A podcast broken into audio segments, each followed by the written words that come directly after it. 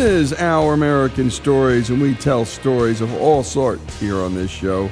And this next one is a story about a bridge in Durham, North Carolina that has captured the world's attention on YouTube. Today, Jesse brings us the story of the 11 foot, 8 inch high bridge. The 11 foot 8 bridge is a railroad trestle in Durham, North Carolina that people keep running into with their big trucks, buses, and RVs.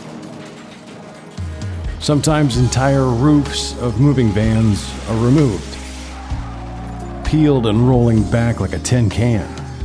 Big rigs are stuck under the thing. And despite many large warning signs and flashing lights, warning drivers who dare to pass under its 11 foot 8 clearance, people just keep running into it. One day, Jurgen Henn started recording. The bridge is right outside my office. I started working in that building in 2002, and uh, every time a truck hits the bridge, we kind of notice because it's loud usually. and so over, over the years, and you know, every every few weeks we walk out there and check on the driver and, and kind of survey the mayhem. The trestle is over 100 years old, and at the time it was built, there were no standards for minimum clearance. On average, about once a month, a truck runs into the damn thing. In 2008, I was setting up a home security system, and with a with, you know wireless cameras, and decided that it would be kind of interesting to set up one of those cameras at the office to start filming the traffic and maybe catch one or two of these truck crashes to see what that actually looks like because I'd never actually seen it happen in real life. As it happened, uh, just a couple of weeks after I set up the camera, I caught the first crash and decided to put it on YouTube. It became pretty popular right away, so clearly there was an interest for that kind of footage, so I kept recording. There was not much overhead really.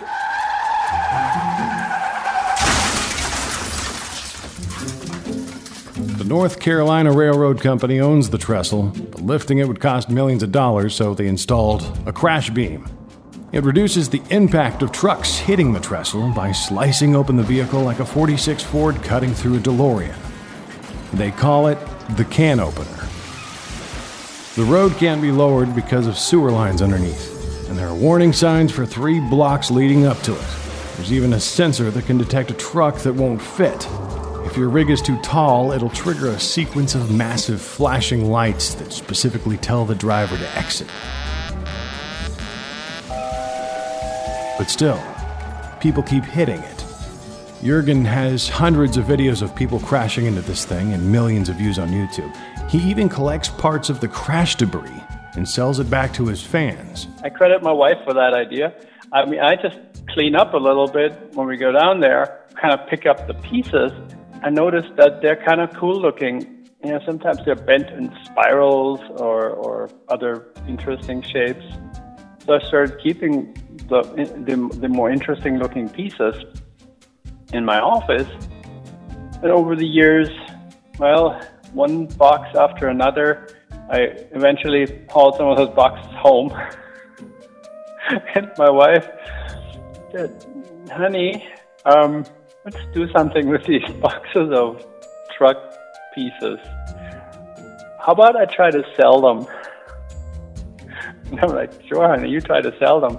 Well, yeah, actually, was actually onto something and um, you know, took some nice pictures, named the pieces, and uh, started our online store where we sell T-shirts and crash art. That was that that moniker was also idea to call it crash art. Lucrative is probably not the word that comes to mind. Um, I'm not about to quit my day job over this for sure. I, I would call it a self-sustaining hobby. I make enough money off the T-shirt sales and, and crash art, and I have a Patreon page now too to help sort of sustain the whole thing. Every couple years or so, get new cameras so I can capture good, good high quality footage. Now, for the record, the actual clearance height of the 11 foot 8 bridge is 11 foot 10.8, which technically gives it 2.8 inches more than advertised. For Our American Stories, I'm Jesse Edwards.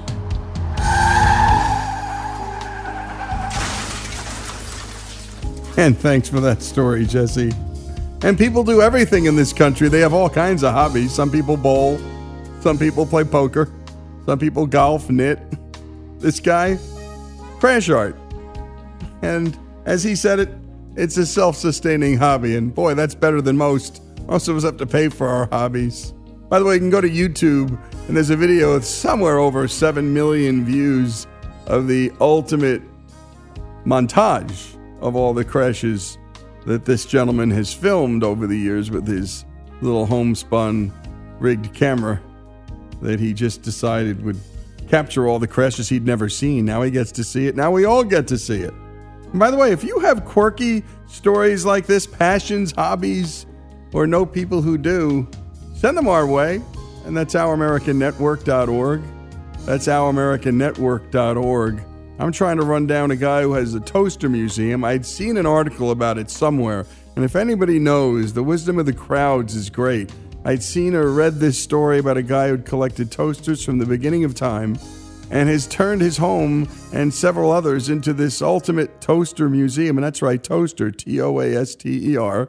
And he's walking through it and talking about every single kind of toaster. The one piece of toast toaster then the two piece of toast toaster the ones that fold the one that hold four.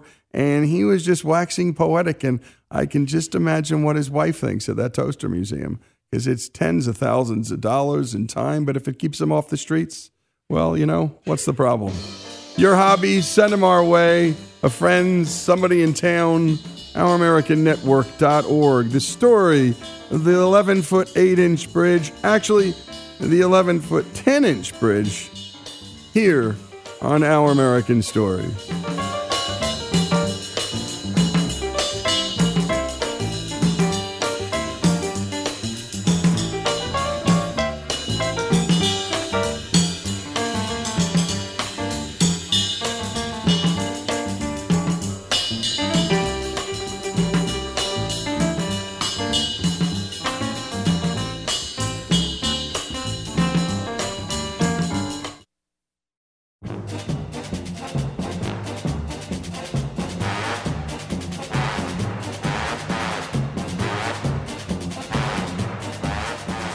This is Our American Stories, and we tell stories of all kinds here, folks, as you've come to, to love and know. We're always trying to get stories in the voice of the person telling them. We try and get out of the way, step as far back as possible. And we love to get stories behind stories. And Brett Favre's life, we've been digging in deep, and this is the fourth part of a five part series Brett Favre's life outside of the goalposts, which is what we're interested in here on this show, not Brett Favre, the football star. That's interesting. But who's the man? What's life like before and after? Who were his parents? Where did he grow up? How did he deal with fame and everything after? Here's Brett Favre getting personal about his faith, about humility, and about aging. And I can't speak for other people, but we, we, we, and I, I say we, more me, but we tend to lean on God when we need Him. Going to rehab, spending time by myself, like open a Bible. God, I need some help. I can't do this alone. And I remember asking people, not, and we, we, we still are active in the Catholic Church. In fact, Father Tommy, our priest, is one of our, we, we take him on vacations and do all kinds of stuff. But but it, like leaning on someone, and I, I've had enough adversity to walk me through the Bible. You go to rehab three times, you lose your dad. Deanna lost her brother out here on a four wheeler accident. Yeah, he was 19 years old. Yeah, on my four wheeler. Oh, he killed. They helicoptered him out of here to the hospital, but I mean, it's bad. You know, so there's enough things that You know, you go, God, I need some help here, and and you do well for a while, and then you slip, and you do well, and you slip. But I think as I've gotten older, I tend to slip maybe less. Um, I look at things differently. I think at, at 50, I'm a lot wiser than I was at 40, but I'm sure if I make it to 60, I'll be saying, You were a freaking idiot at 50. You didn't know nothing. And I'm sure that's the cycle that will always be. And I'm talking about just life in general. Um, what, what we thought was important at 18, at 30, we thought, uh, that was, you know, what were you thinking? And then at 40, you thought, what were you thinking at 30? And, but you, I feel like you, you narrow down as you get older what matters and what it takes to, you know, to, to achieve whatever happiness. Um, and so I think that uh,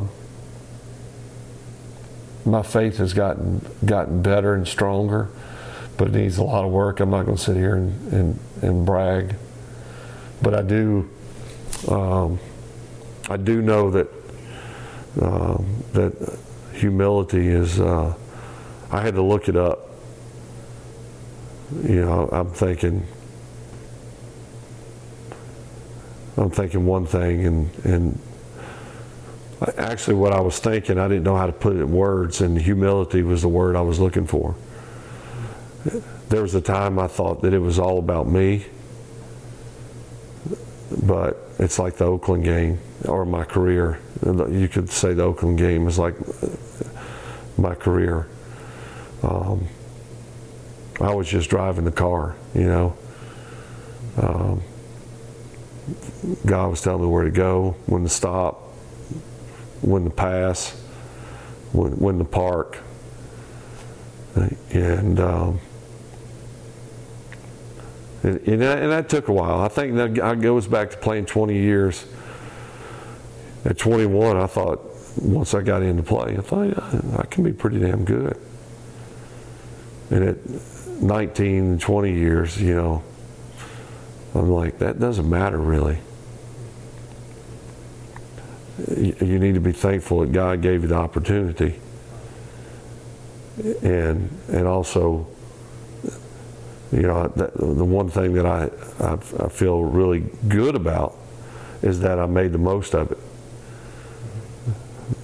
You know, I, I let him down in a lot of ways. That was one of them I didn't let him down. He's like, all right, I gave you a gift. What are you going to do with it? And I actually told my daughter that today. I said, You got a chance, because she didn't play very good last week. They played Friday and Saturday. She played pretty good Friday, not so good Saturday. She was really down. And she was beating herself up today, and uh, I got to do this. My weight, so I'm overweight. I said, Look, here's the, the reality. And I said, This is the truth.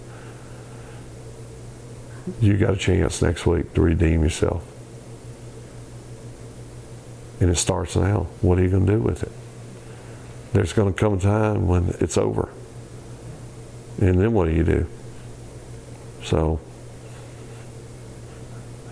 and that's life in general. You know, we, we have chances to,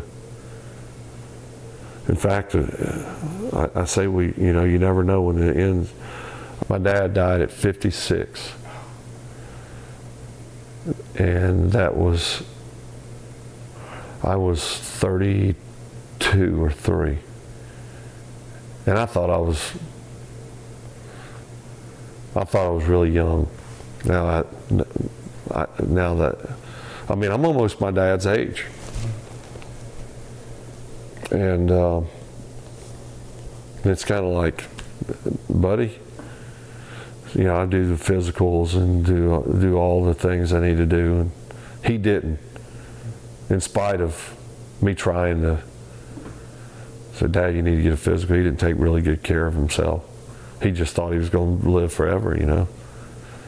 That that mentality, like, that, you know, his age or definitely before him, other generations, I'm sure you say, you need to go see a doctor. Oh, I ain't going to see no doctor. I mean, you, I don't care how tough you are when it's your time. But he had apparently had had two other heart attacks that no one knew. Uh, the autopsy showed that there was a massive heart attack. He was driving down the road. Again, he was 56, which is, you know, I'm 50 now. 56 don't seem that. I look, you know, there was a time 50 was like, he's 50, it's old. Now I'm like 56, ain't that, you know? But, um, you know, it's really unfair. I look at it as when when people are like that, like my dad was. It's really unfair to everyone else that you would be that selfish that you wouldn't take care of yourself. You know, for do it for the kids or your wife or whatever. If you think about me, you with the kids, if you just neglected, you'd feel terrible. Well, that's what you do when you don't take care of yourself. If you just walked away from them, that, that's really kind of the same thing. So, I mean, when it's your time, it's your time, but I'm gonna, I'm gonna try to hang on as long as I can. And you've been listening to Brett Favre, part four of our five part series about so much. And my goodness, him talking about humility, having to look up the word that those words could approximate what he was thinking about. Am I good, looking back at our lives, we can all do that. If we're not, we're really not living right.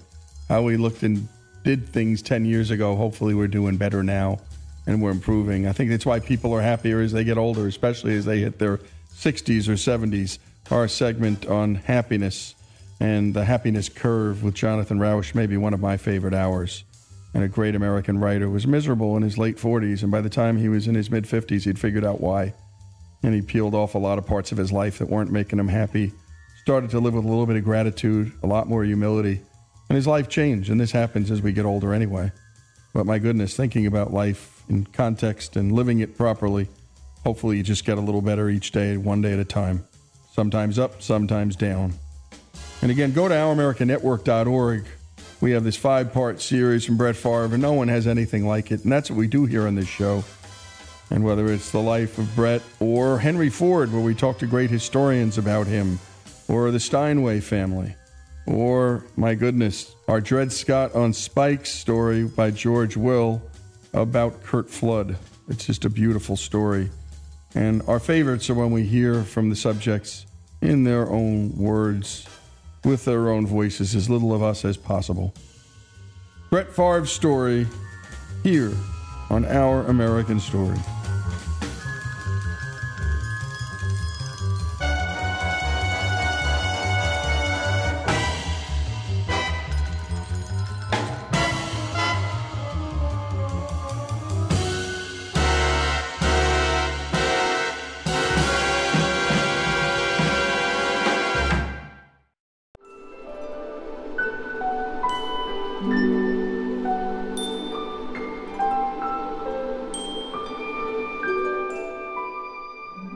This is Lee Habib, and this is Our American Stories, and we tell stories about, well, just about everything here on this show.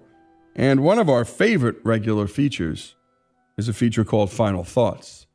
And today, our regular contributor, Bill Bryk, tells us a story from his little town, Antrim, New Hampshire.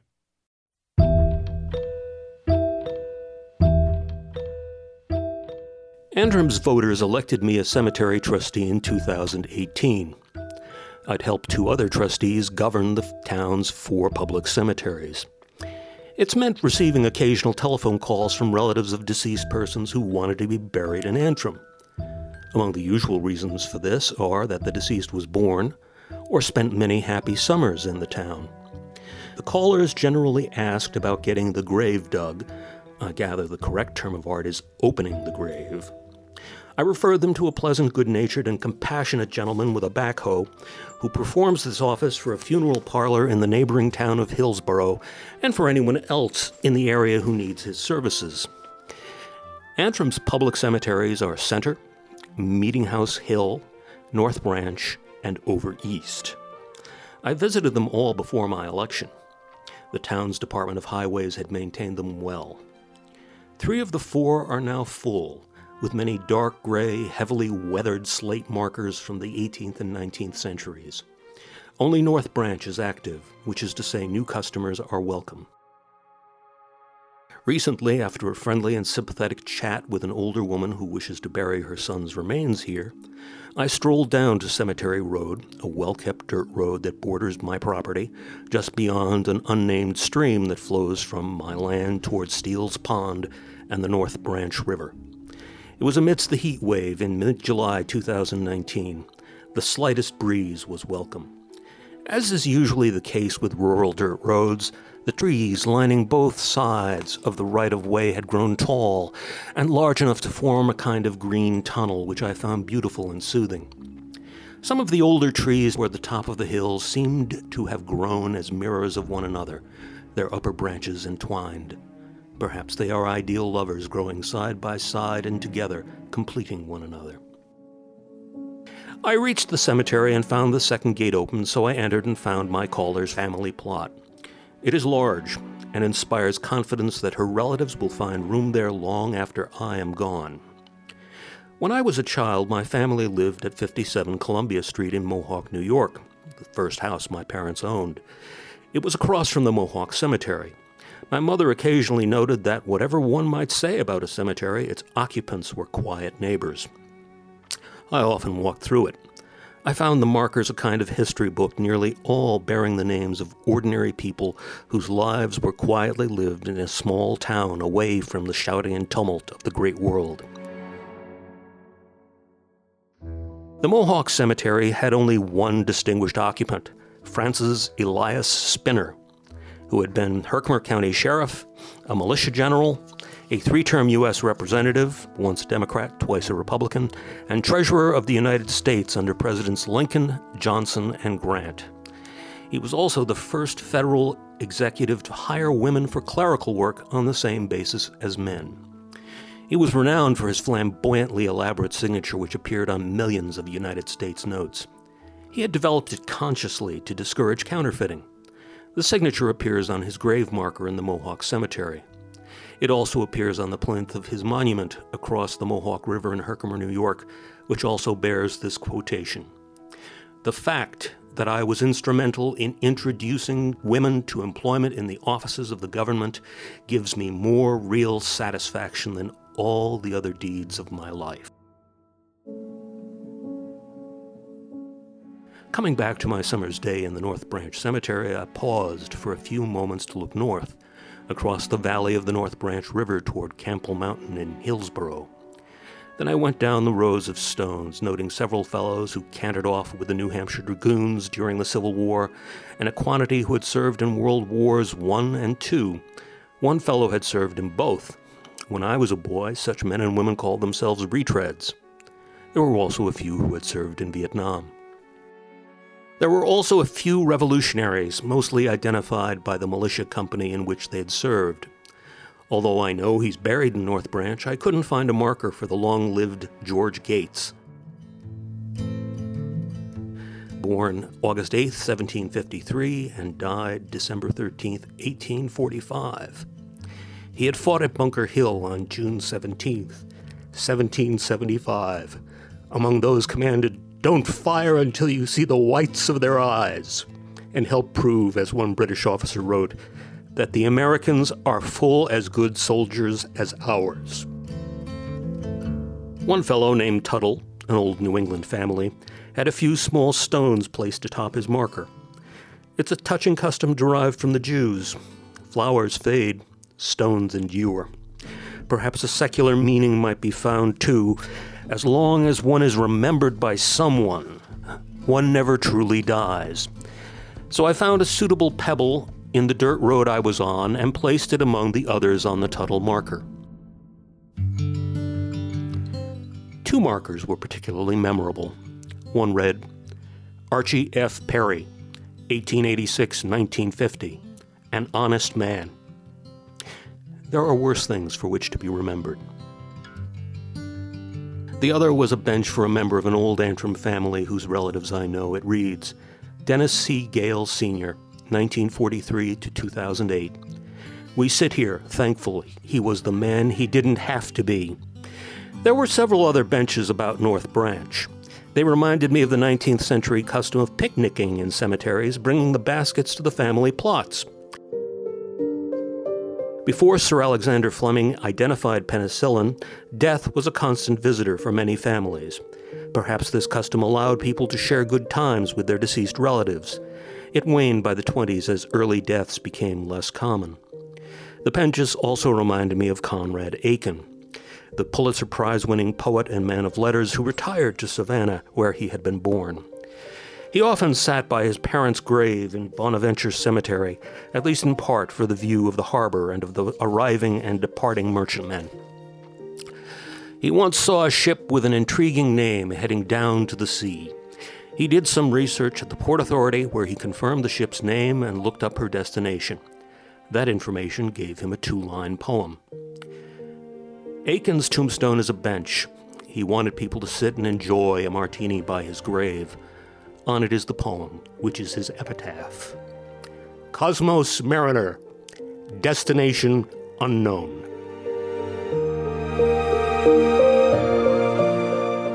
And great job as always to Robbie Davis for his work here at Our American Stories, and a special thanks to Bill Bryk for this piece. He's one of our regular contributors and just a great voice. And my goodness, we run for all kinds of offices or serve in all kinds of ways in our great country. And he's the cemetery trustee in Little Antrim, New Hampshire. And Antrim is a town of 2,600 in Hillsborough County. And a lot of people summer there. And that's why quite a number of people want to be buried there. They weren't just born there, they experienced some of the happiest times of their life, going away to just escape the New York heat or the Philadelphia heat, those northeast cities. People run north in the summertime. They escape to the woods and to the to the expanses of, of New England. And my goodness, I keep thinking of Archie F. Perry, 1886 to 1950, and all it says on his grave marker are three words an honest man. It doesn't get better than that. And by the way, We'd love to hear your final thoughts, stories, stories about death, uh, stories from people who are in their final days. There are not more interesting stories than that. Or it could even just be a eulogy. My goodness, the eulogies we heard from the uh, Kobe Bryant Memorial, from the memorial of Arnold Palmer, which is some, it's some of the best material we've ever put on the air. The storytelling is so beautiful. Again, send all of your stories and suggestions to ouramericanstories.com. Bill Bryk, more of his storytelling from the little part of America called Antrim, New Hampshire, here on Our American Story.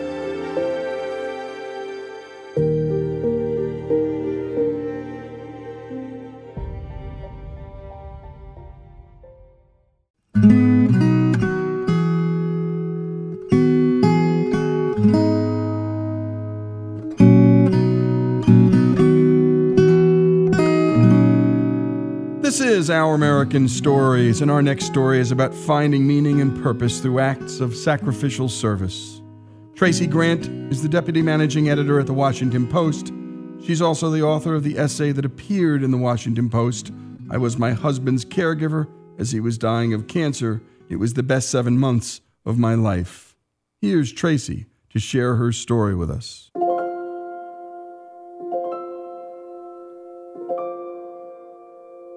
Almost 12 years ago, my world as I knew it ended. My husband of 19 years, the father of my two sons, was diagnosed with terminal cancer. Over the course of seven months, Bill went from beating me silly on the tennis court to needing my help to go to the bathroom and bathe.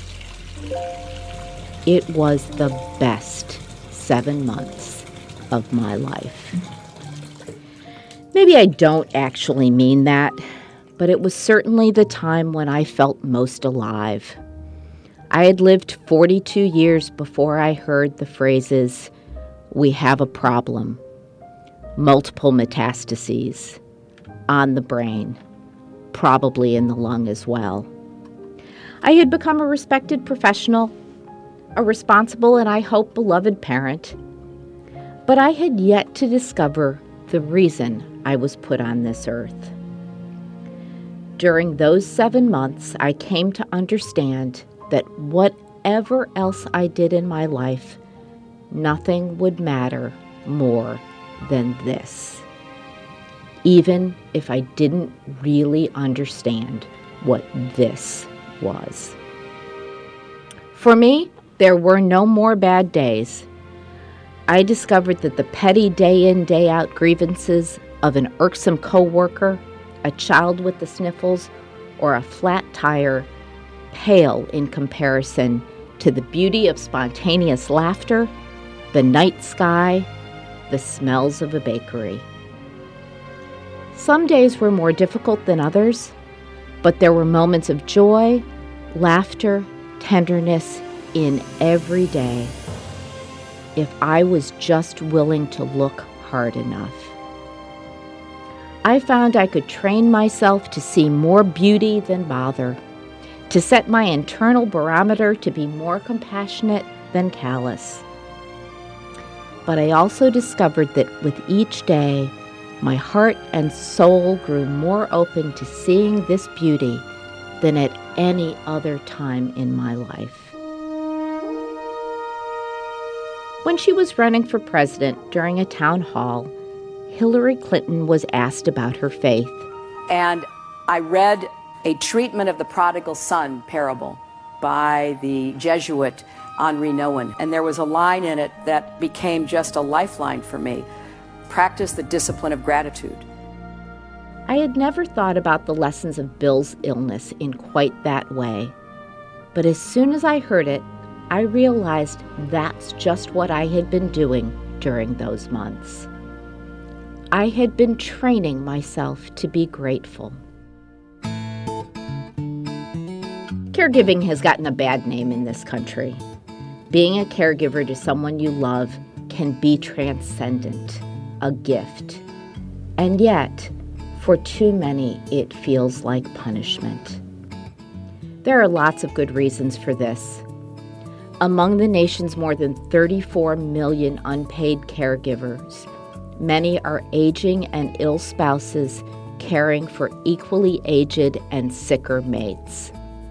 For some, caregiving lasts for years rather than months, and respite services that would allow for a little time off from the relentless nature of the challenge aren't always in place. I concede I was very fortunate when my husband became ill. I was young and healthy. I had a great employer who provided even better health insurance. My bosses basically told me that my full time job, for which I would continue to be paid, was to care for my husband and children. In the early days after Bill's diagnosis and brain surgery, being a caregiver called me to be the best reporter I knew how to be. There was a heady sense that I could out MacGyver this disease by my resources, intellect, and grit. I found clinical trials, talked to oncologists in Texas, Pennsylvania, and New York. I knew which chemo drugs would work in the brain and which would work in the lungs. I was relentless in making doctors and insurance companies answer my questions. It gave me a sense of purpose, and it gave Bill great comfort and more than a few chuckles to overhear me reading the Riot Act to some poor insurance rep who had told me that a treatment wouldn't be covered. I don't know what it feels like to be an athlete in the zone, where every pitch is a strike, every shot a three pointer. But those months were as close as I believe I will ever come. I was at the top of my game. In the latter days, being Bill's caregiver meant being fully present for as many moments of every day as possible. Even ones where my formerly strong, independent spouse needed the type of help that would have seemed unthinkable months earlier. Well meaning friends suggested antidepressants or sleeping pills to help me take the edge off. I can certainly understand needing to do that. But I didn't want to be less than 100% present. I didn't want to miss or forget a moment. When it became hard for Bill to navigate the stairs, he slept on the family room sofa, and I slept on the floor next to him. At the ready, if he needed help getting to the bathroom in the middle of the night. It was in some ways reminiscent of having premature twins and never sleeping more than a few hours at a stretch. With the boys, I prayed for the day I would no longer have to tend to them in the wee hours.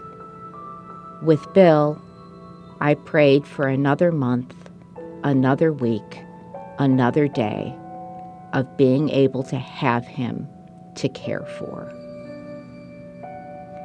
When I couldn't sleep during those nights, I took to praying the rosary and then began praying it daily, even if I had no difficulty sleeping. For me, the repetition of the Hail Mary while caressing pearlescent beads helped slow my breathing, calm my mind.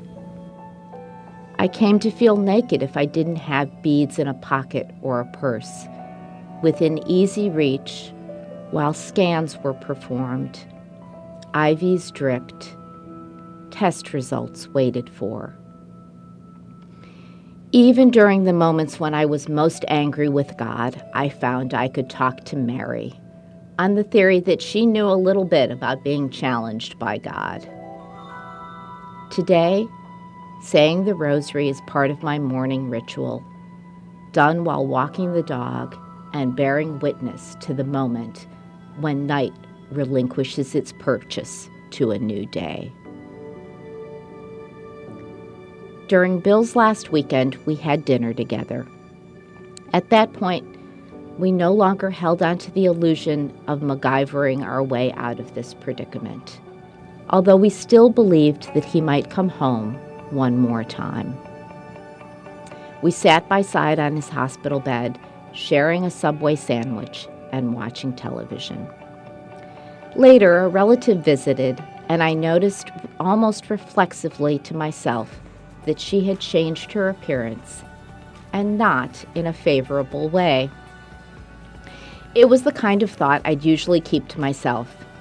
But just then, Bill voiced exactly what I had been thinking in that eerily intuitive, ruthlessly truthful way he had and I found myself laughing out loud.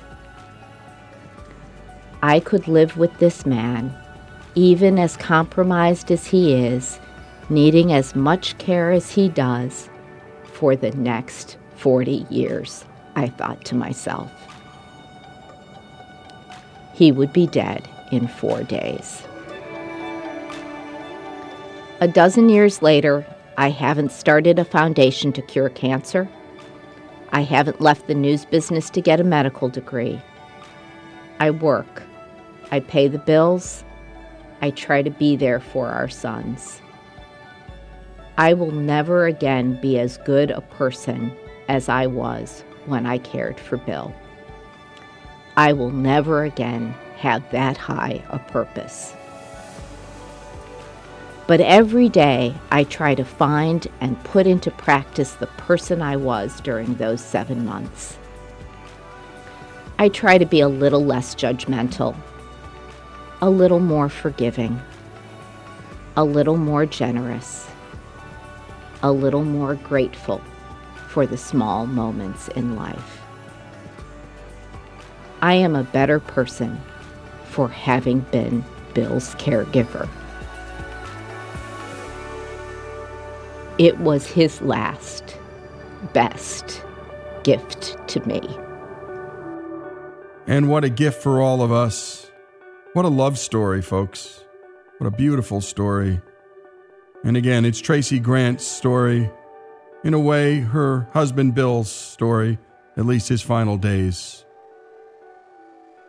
I was at the top of my game as a human being, she said. Tracy Grant's story, Bill's, here on Our American Stories.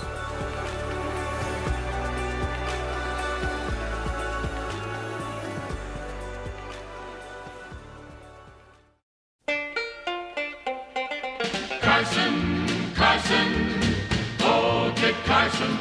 Mountain man in buckskin tan helped keep this country free. With buffalo gun and beaver trap, he didn't even have a map. The Rocky Mountains he called home, he only lived just fur to roam.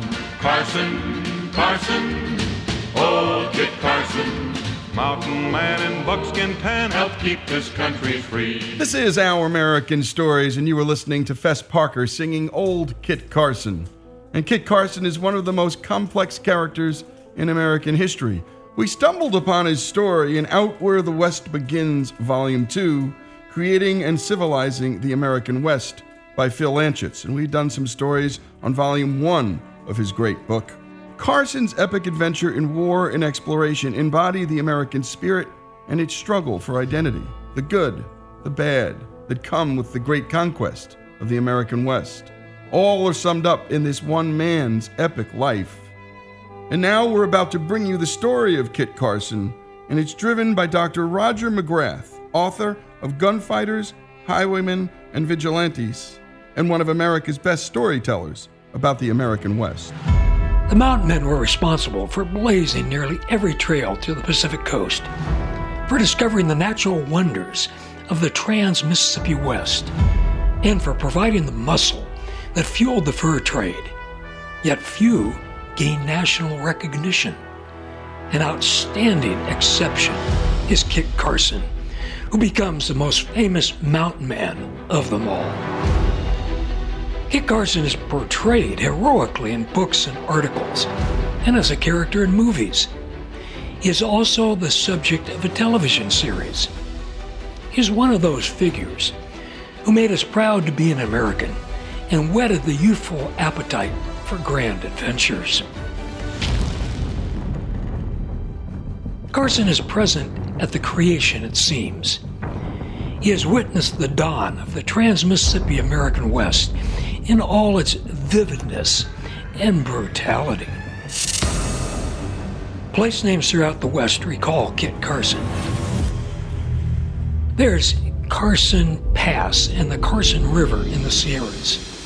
In Nevada, there's Carson Valley and Carson City, the capital of Nevada.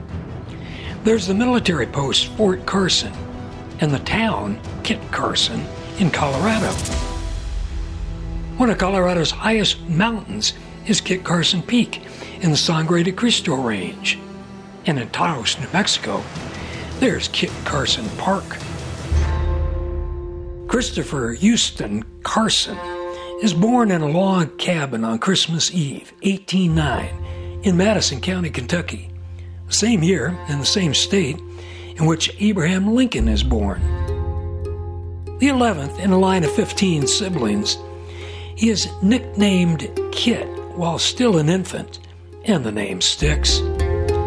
When he is two, his Scotch Irish family picks up and migrates westward to a farm near Boone's Lick, Missouri, home of the Daniel Boone clan. Here's Memphis native Hampton Sides, author of the national bestseller Blood and Thunder, the epic story of Kit Carson and the conquest of the American West. His family was good friends with the Boone family. They intermarried. These were backwoodsmen. They were rough and ready folks who um, were in search of opportunity. For their own safety, the Carsons and other pioneers at Boone's Lick dwell in a state of perpetual vigilance. They live in sturdy cabins built near forts, and well armed sentries patrol constantly. All cabins are designed with rifle loopholes or firing ports in case of an Indian attack. Everyone knew a family whose child or mother had been carried off by Indians. Kit's sister, Mary, recalls we would carry bits of red cloth with us to drop if we were captured by Indians so our people could trace us. Despite all this, the young Kit Carson plays with Indian children whose parents come to Boone's Lick to trade goods. From an early age, Kit learns that Indians are not monolithic, that tribes could differ substantially and violently from one another, and that each group must be dealt with separately on its own terms. Kit is not quite nine when his father is killed while felling a tree, and the large Carson family is left in desperate straits. Kit drops out of school to work full time on the family farm and hunts in his spare time to help put meat on the table. At 14 years old, Kit is apprenticed at a saddlery. The teenager hates both the work and the confinement in the saddle shop, but it proves to be a blessing in disguise. Many of the shop's customers are trappers, traders, teamsters, or scouts on the Santa Fe Trail. Their stirring tales of the way west and what lay over the far horizon sets the boy's imagination afire. Here's the executive director of the Western History Association, Paul Hutton. The West offers boundless opportunity, the freedom from all the restraints of family, all the restraints of a shopkeeper's life, and of course, the promise of adventure, of danger, of excitement. And so he runs away. He, does a Huck Finn and lights out for the territories.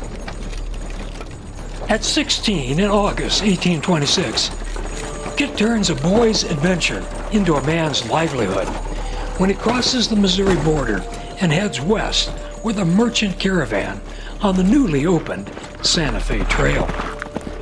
After 900 miles on the trail, Carson settles in Taos, New Mexico, where he develops fluency in Spanish, French, and a half dozen Indian tongues. And he also masters the universal sign language used by Western tribes. And yet, for all his facility with language, Kit Carson is illiterate.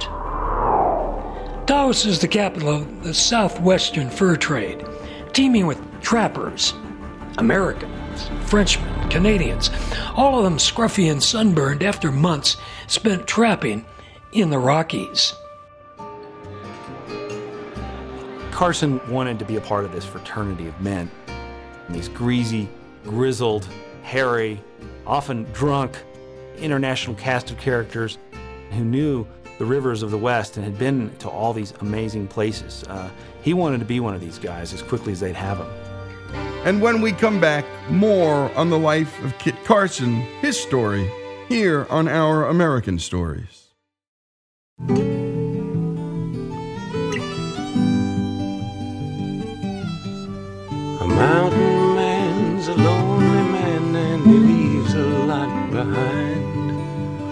Ought to have been different, but you oftentimes will find that the story doesn't always go the way you had in mind. And we return to the life of Kit Carson, as told and driven by Dr. Roger McGrath, author of Gunfighters, Highwaymen, and Vigilantes. Let's pick up where we left off.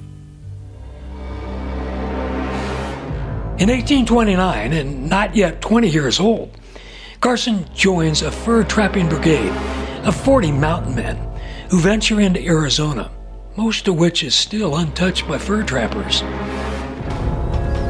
There probably was not a more dangerous profession in America at that time uh, than being a mountain man. There was the danger of grizzly bears, hypothermia, starvation. These men went into trackless wilderness for months at a time, all in pursuit of beaver pelts. But the greatest reason why so few mountain men have ventured into Arizona territory are the Apache. The Apache delight in torturing and killing their enemies, especially the nearby Pima and Papago Indians. In this world, the trapper's best chance at survival is for himself to adapt completely and entirely to the wilderness and to know intimately the Indians and their habits and their warfare. If the mountain men could do that, they survived. If not, they died. The West is where races intersect, cultures intersect. Sometimes violently, more often not. Kit Carson moves easily in that world.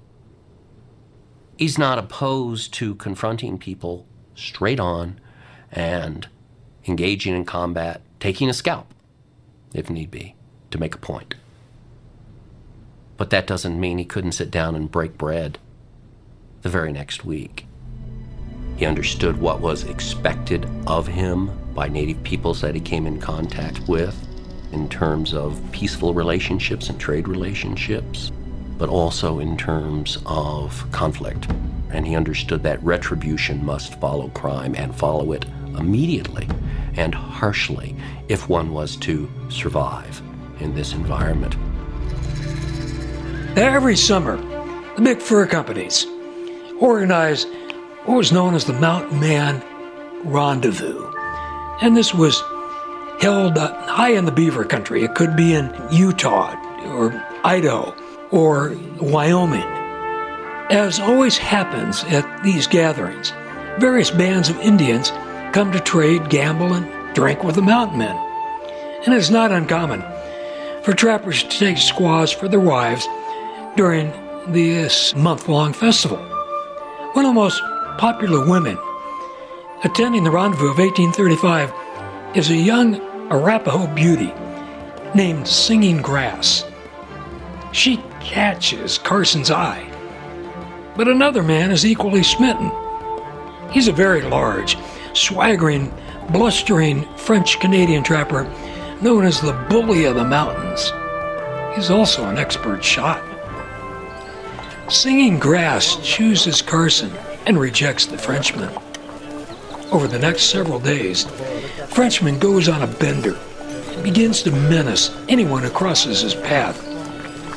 After being ignored by other mountain men, he strolls over to Carson's camp and announces how he particularly enjoys thrashing Americans.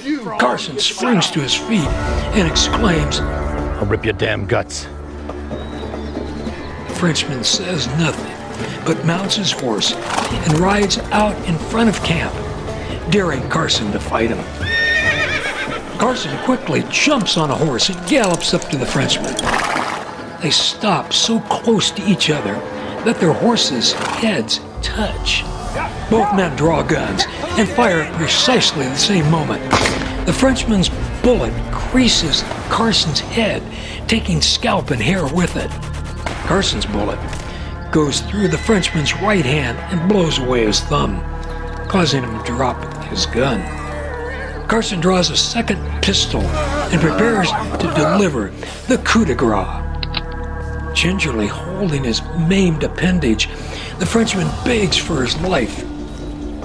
Satisfied that he has humiliated him, Carson turns and rides away. Says Carson, We won't have any more problems with this bully Frenchman anymore, will we?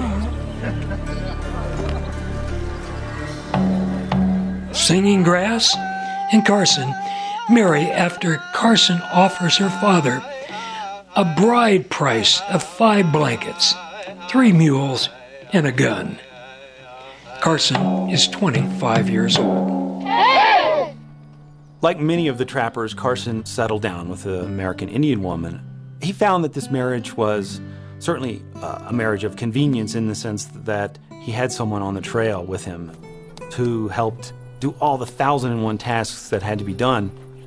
But it was the first love of his life. He was devoted to her. After giving birth to their second daughter in 1840, Singing Grass dies of complications. And then, shortly later, in an accident, the baby dies. She was a good wife to me, Carson tells a friend years later. I never came in from hunting that she didn't have warm water ready for my cold feet. Adding to Kit's pain, America is experiencing in, intense growing pains. The era of the mountain man is coming to an end. Decades of trapping has destroyed the beaver population, and the once fashionable beaver hat is now being replaced with one made of silk. Every summer throughout the 1840s, there were fewer and fewer beaver pelts, and this was a, a consequence of just how amazingly good these guys were at what they did. Here's Kit Carson from his autobiography. We trapped down the river, but found no beaver. The country was barren. It became necessary to try our hand at something else. The beaver market collapses, and Carson finds himself out of work, widowed, and shouldering the burdens of parenthood alone. He is 29. With his pockets empty and his future uncertain, Kit brings his daughter Adeline east and leaves her with family in Missouri to make sure she receives the education he never had and to protect her from the struggle that lies ahead. But as he boards a whistling steamboat in St. Louis for a trip up the Missouri, his prospects change when he strikes up a conversation with a passenger. How far are you taking her? I am leading an expedition through the Rocky Mountains. You ever been to the mountains, sir? It's a far piece. It'll probably take you where you want to go. Well met, sir. John C. Fremont. Kit Carson. John C. Fremont is an American military lieutenant and an explorer who's about to embark on an expedition to survey and map the American West. And he has yet to hire a guide. Although Fremont has his doubts, he hires Carson on the spot. Carson and Fremont were kind of an odd couple from the start. Fremont is quite well educated, a very flamboyant guy. Carson, on the other hand, is unassuming, has this wry sense of humor. Boy's gonna make it? He's always giving someone else the credit. Fremont and Carson blaze an overland route to the Pacific, a route that has already been discovered, Carson, join me with the flag. but it's virtually unused by anyone except mountain men and Indians. Look at all that out there. As far as I can see. By May of 1846, the soon to be called Oregon Trail is completed. Here's Sherry Monahan, president of the Western Writers of America. They were the first people to figure out where they could ford rivers, what was the safest route where you didn't have to climb mountains, and they were the ones that led all of the pioneers out to populate and tame the Wild West. Dubbed the Pathfinder, Fremont's name reaches Lewis and Clark's status, and Carson's heroics become American legend. And when we come back, more on the life of Kit Carson. You're listening to Dr. Roger McGrath, author of Gunfighters, Highwaymen, and Vigilantes, and he's one of our best storytellers in this country. More on the life of Kit Carson after these messages.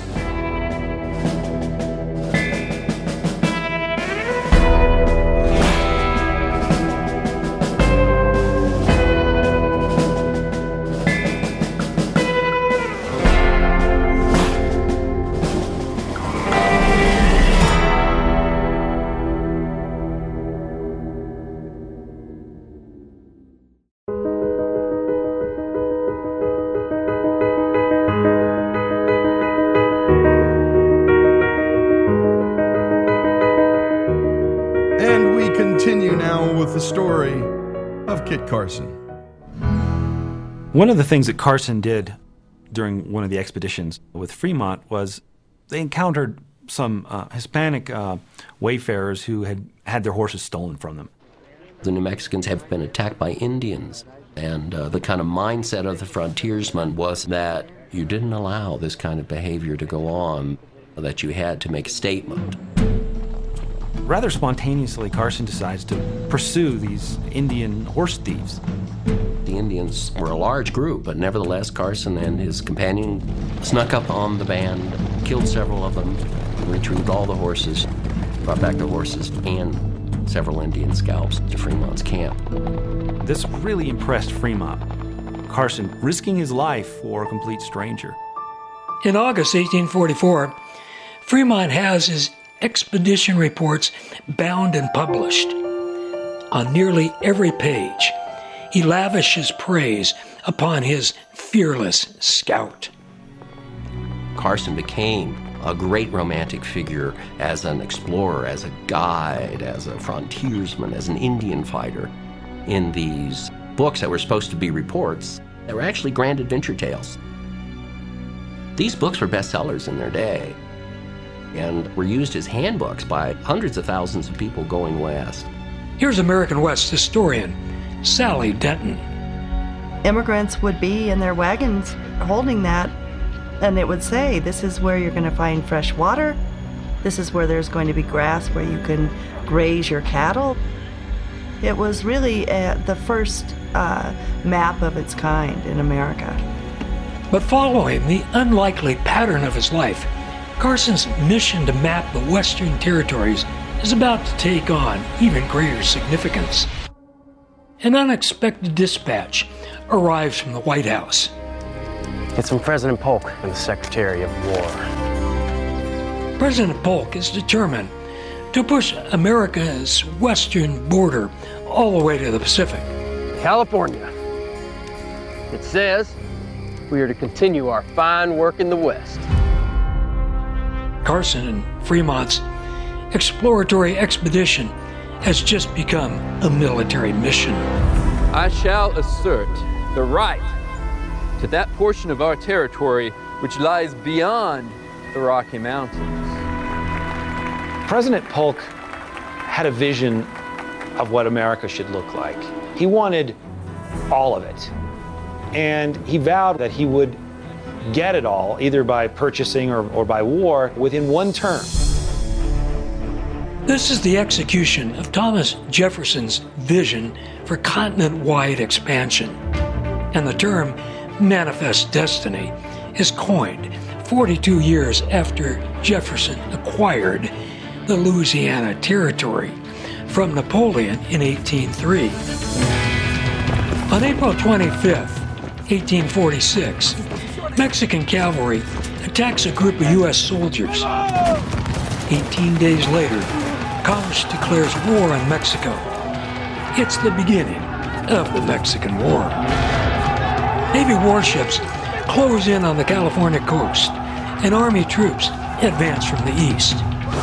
Fremont and Carson arrive in California, and there in Northern California, they support the Bear Flaggers in the Bear Flaggers' capture of Sonoma. As a reward for his valuable service, Carson rides to Washington, D.C. with a thick packet of sealed letters to deliver the good news to President Polk. But on his way, a greater duty redirects his path. Here's American frontier historian Durwood Ball. Kit Carson ran into uh, Stephen Watts Kearny leading 1st United States Dragoons overland from Santa Fe to help finish the uh, conquest of California. We're going back to the West Coast. Kearny ordered me to join him as his guide. I'd done so. Made me believe he had the right to order me. Kit now leads General Stephen Kearny and 300 of his cavalry troopers to California. And one of those cavalry troopers happens to be the son of the famous Sacagawea. Kearny also has a direct connection to the Lewis and Clark expedition. He is married to the daughter of William Clark. Pero viva Mexico Libre! Now, before they get to California, they discover from some Mexicans they captured near the Arizona California border that there's a revolt going on in California against American rule. In December of 1846, Kearny orders an attack at Mule Hill in San Pasqual, some 35 miles north of San Diego.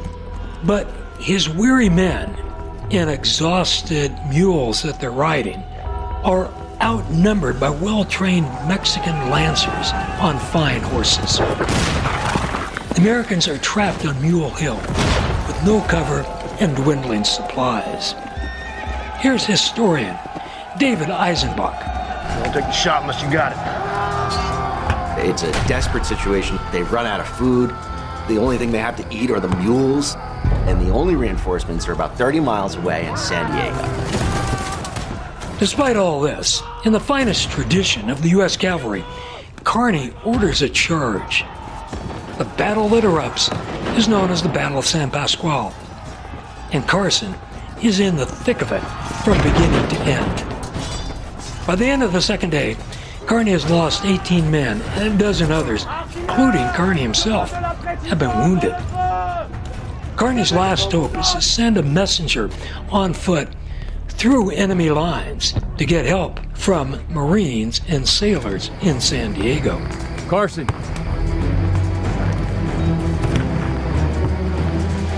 We need supplies. I'll take care of it. Without hesitation, Kit Carson follows orders once again. When darkness falls, Carson, an Indian scout, and a Lieutenant Edward Beale begin their journey. Just before dawn, the three split up to avoid detection. We need to get barefoot.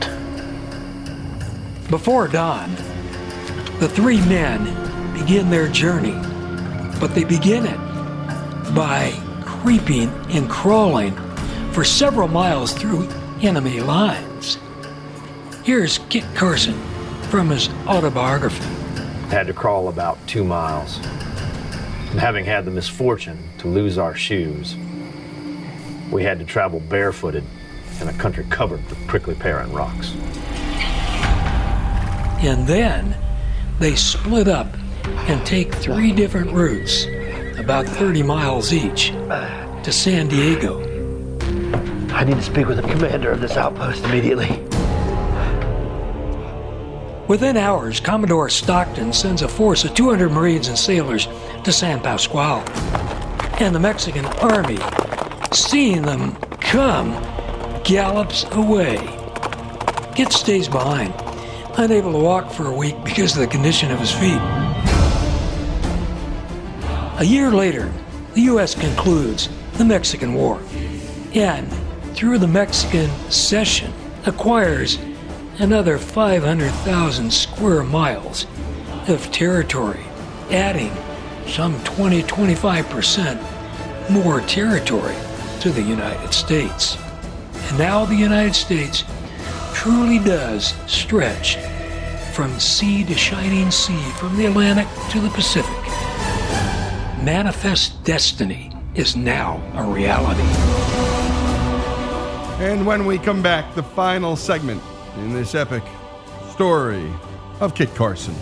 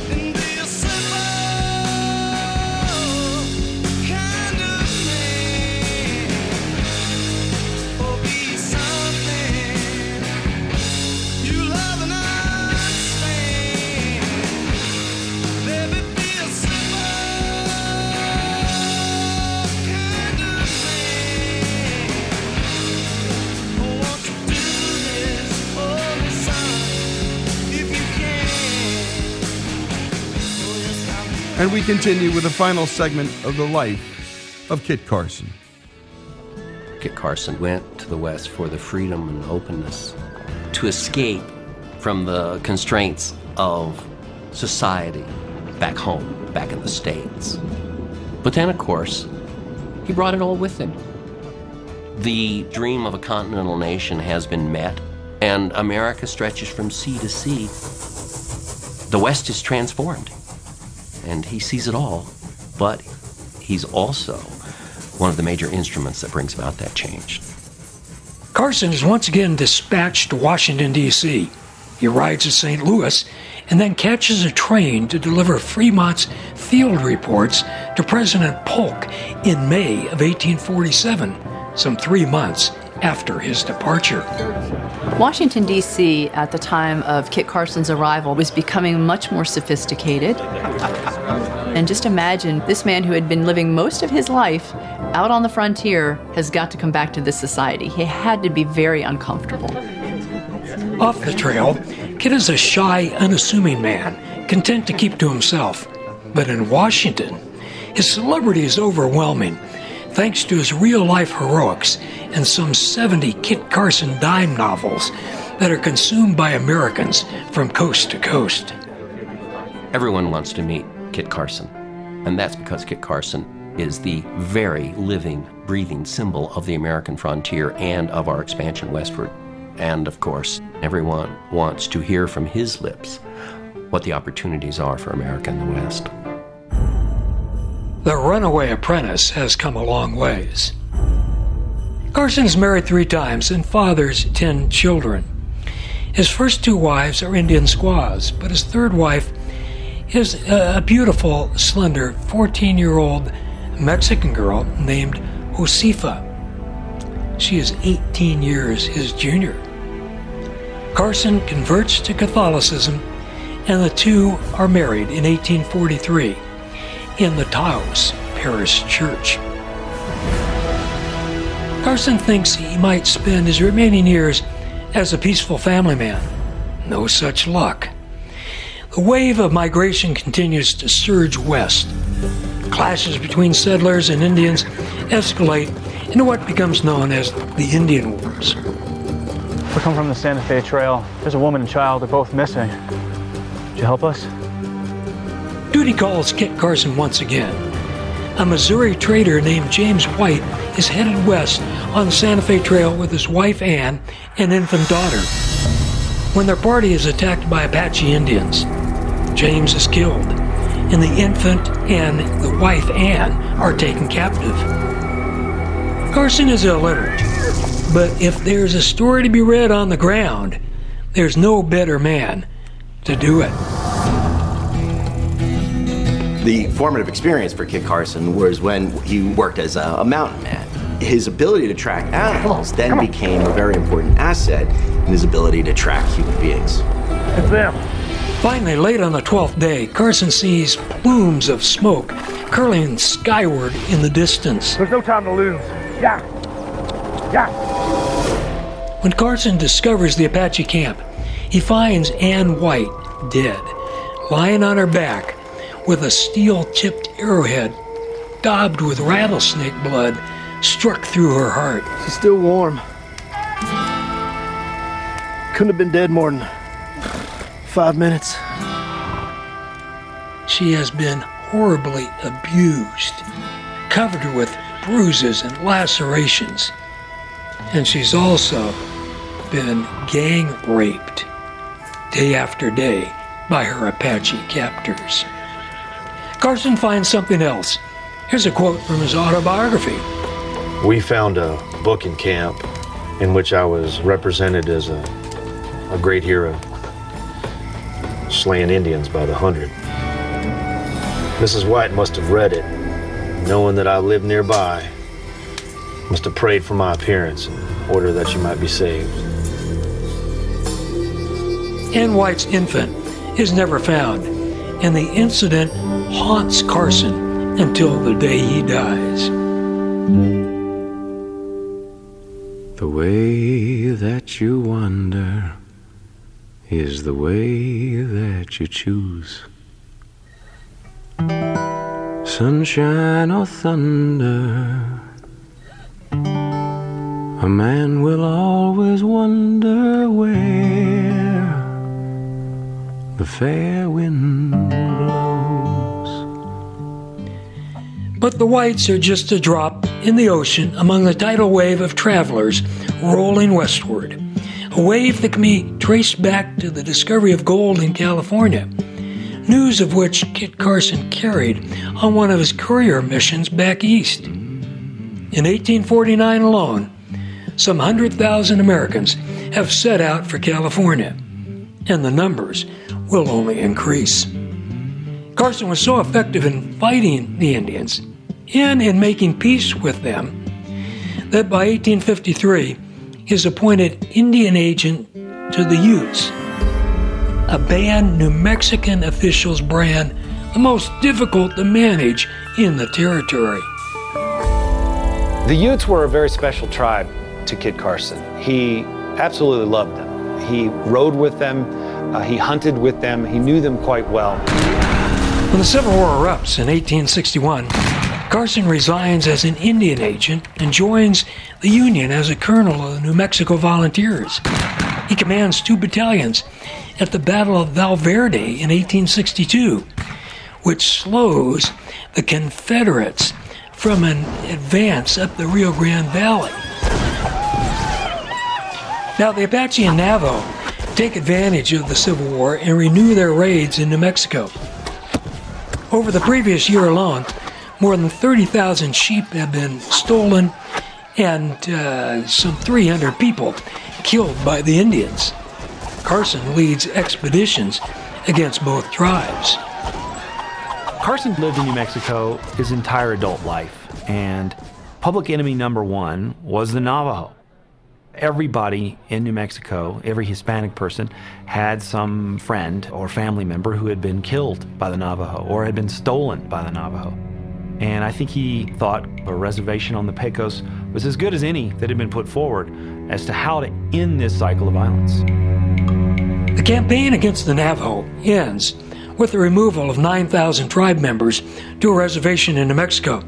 The Navajo call the removal the Long Walk, and about 200 of them die on the journey. The 53 year old Carson rides in the vanguard along with some of his favorite Ute warriors, or longtime bitter enemies of the Navajo.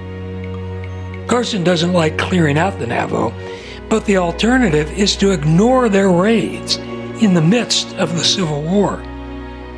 Here's Pulitzer Prize winning Indian novelist N. Scott Momaday. He knew the Indians. He had known them from an early time as a mountain man. He probably knew Indians better than any other white man of his time. He knew what uh, they would stand and how they could be brought to terms with the army. And, uh, you know, he didn't hesitate, I think, to, to act on the basis of his knowledge. Before the Civil War ends, Carson is promoted to brigadier general. Following the war, Carson returns to his family, but duty keeps calling. In 1868, with chest pain so bad he could hardly breathe, Carson brings a delegation of Ute chiefs to Washington to negotiate a treaty, establishing a permanent reservation on the very ground the tribe claims as its own.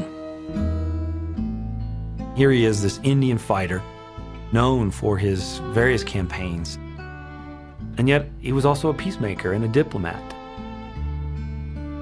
I think the trick to understanding Carson is to go back to that idea that for him there was no such thing as, as the American Indian. He sided with certain groups, and other groups were his enemy throughout his life. Shortly after Carson returns home, his wife Josefa gives birth to their eighth child, but complications set in, and within two weeks his wife dies, and he's holding her in his arms. Then, just one month later, on the afternoon of May 23, 1868, Carson's aortic aneurysm ruptures, calls out suddenly from his pallet of buffalo robes on the floor. Doc. Adios. Kit Carson passes from life into legend. And great job to the whole team, and thank you, Dr. Roger McGrath, author of Gunfighters, Highwaymen, and Vigilantes, and thank you also to Mr. Phil Anschutz and his terrific book. By the way, get it if you can.